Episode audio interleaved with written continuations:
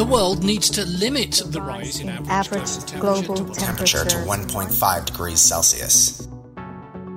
We are a few short months away from the world's biggest climate summit since Paris. I'm talking about COP26 in Glasgow, Scotland, where countries are hopefully going to be agreeing on the mechanisms for achieving the Paris Agreement goals and explaining the actions they'll be taking to help limit global warming to 1.5 degrees Celsius. So we thought we would delve deeper and find out what's being done when it comes to some of the key issues the transformation of the energy system, the role of nature, and the investment needed. Today on the Energy Podcast, the world and 1.5 degrees Celsius. What will it take to work with nature to reduce emissions?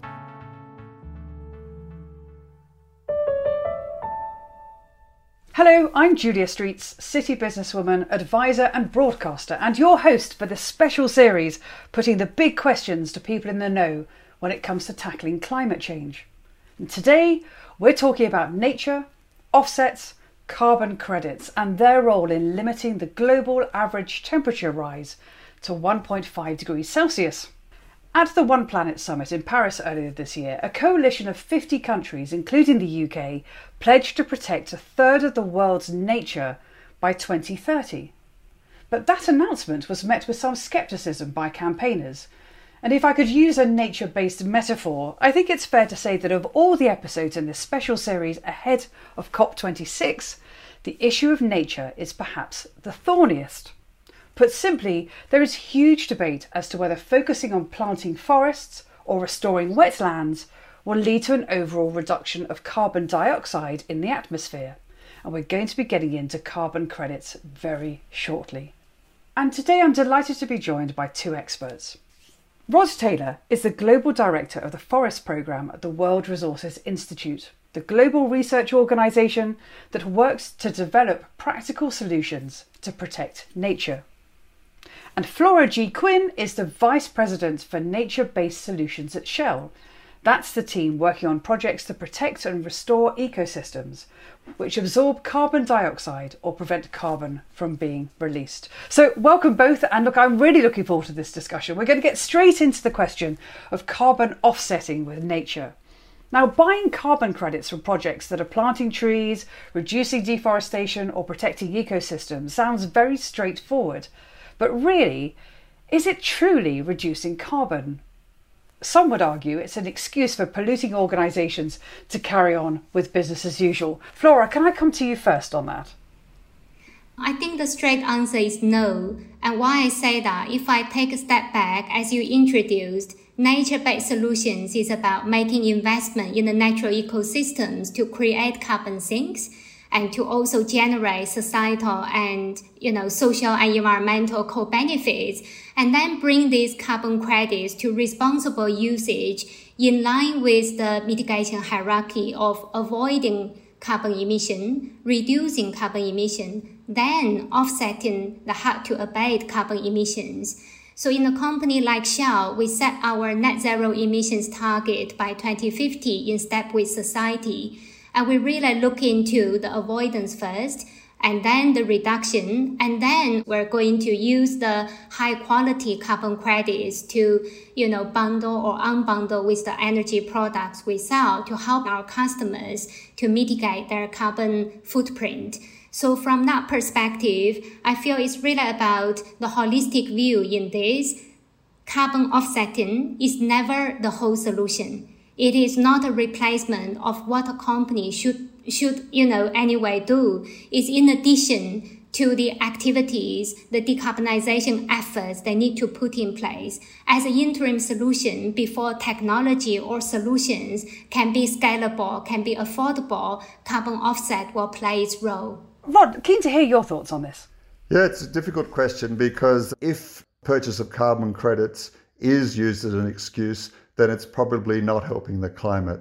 But as Flora says, you can come in a different way. If, if it's the action you take after you've done all you can in your own supply chain, then purchasing credits from nature more or less outside your value chain can be like a bonus and increase the overall ambition of climate efforts.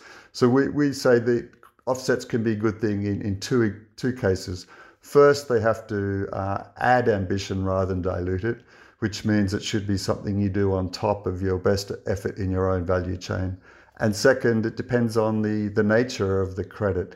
If they're high quality credits, that will ensure that they have the right social and environmental benefits and they're not associated with something like a land grab or uh, something that isn't really desirable in nature anyway. And, and, often people are talking about the trading of credits as well. And thinking about trading of credits internationally, it's also known as the voluntary carbon market. Now, some people see this as playing an important part working alongside nature to mitigate emissions. And I'm really keen to understand why. Flora, can I hear your thoughts first? I really feel to tackle climate change is also about materiality and scale. Without that, it's difficult to really move the needles.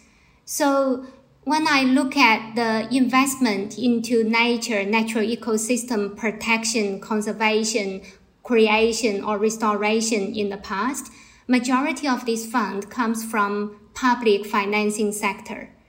So private business will also need to play a role. If I quote a report, the State of Finance of Nature report published this year pointed out that the investments of around 8.1 trillion US dollar by 2050 is very necessary to tackle the interlinked issue of climate biodiversity and land degradation. So for this type of scale, it requires different players in the human society to play their own role. And this links to the voluntary carbon market because that market by trading carbon credits, and by the way, I mean the high quality carbon credits really meet the quality integrity bar.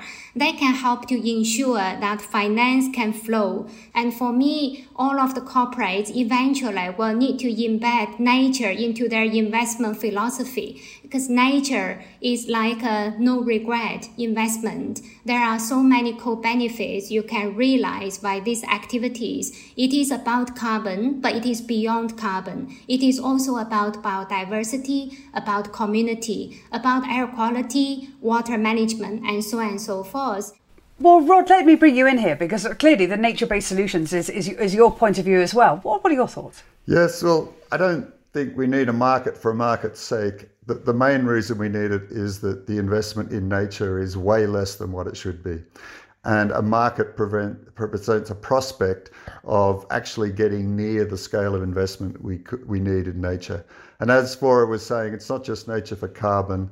Nature is a sector that has all these co benefits in terms of uh, preventing the extinction crisis, um, ensuring Indigenous and local communities um, their rights are respected and, and they can maintain their cultures, for example.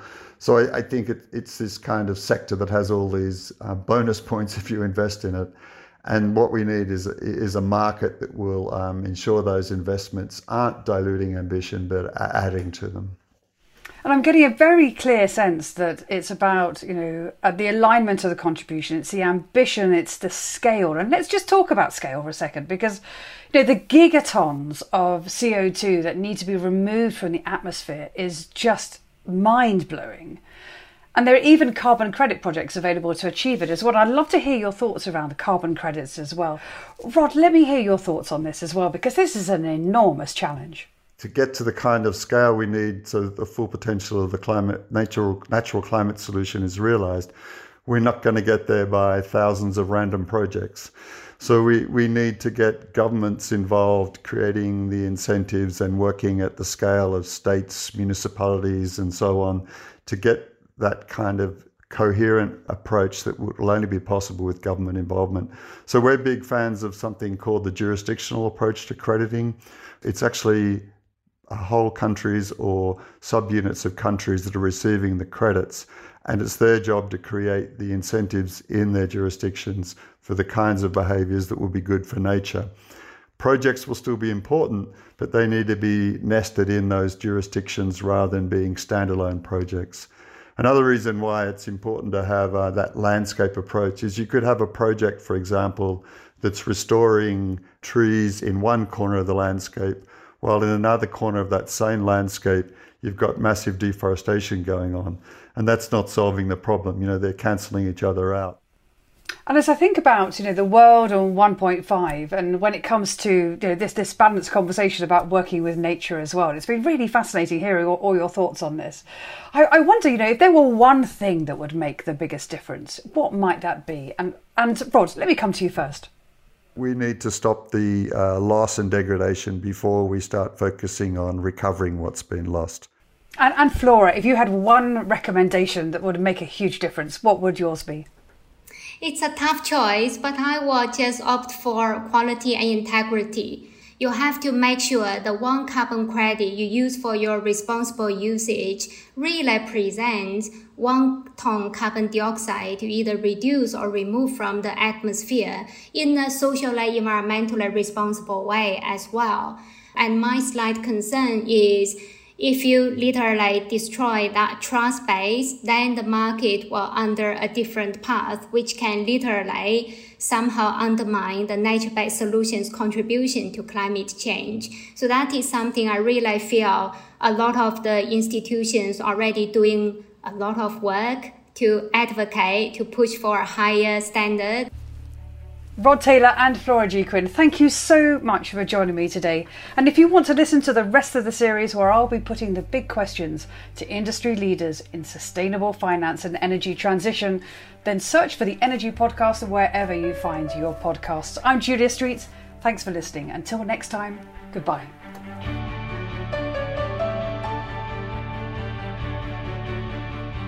You've been listening to the Energy Podcast brought to you by Shell. You can find the Energy Podcast on all major providers. Follow or subscribe for free so that you don't miss an episode. The Energy Podcast was produced by Fresh Air Production, and I must remind you that the views you've heard today are those of the people featured, not Shell or its affiliates. Thank you for listening, and goodbye.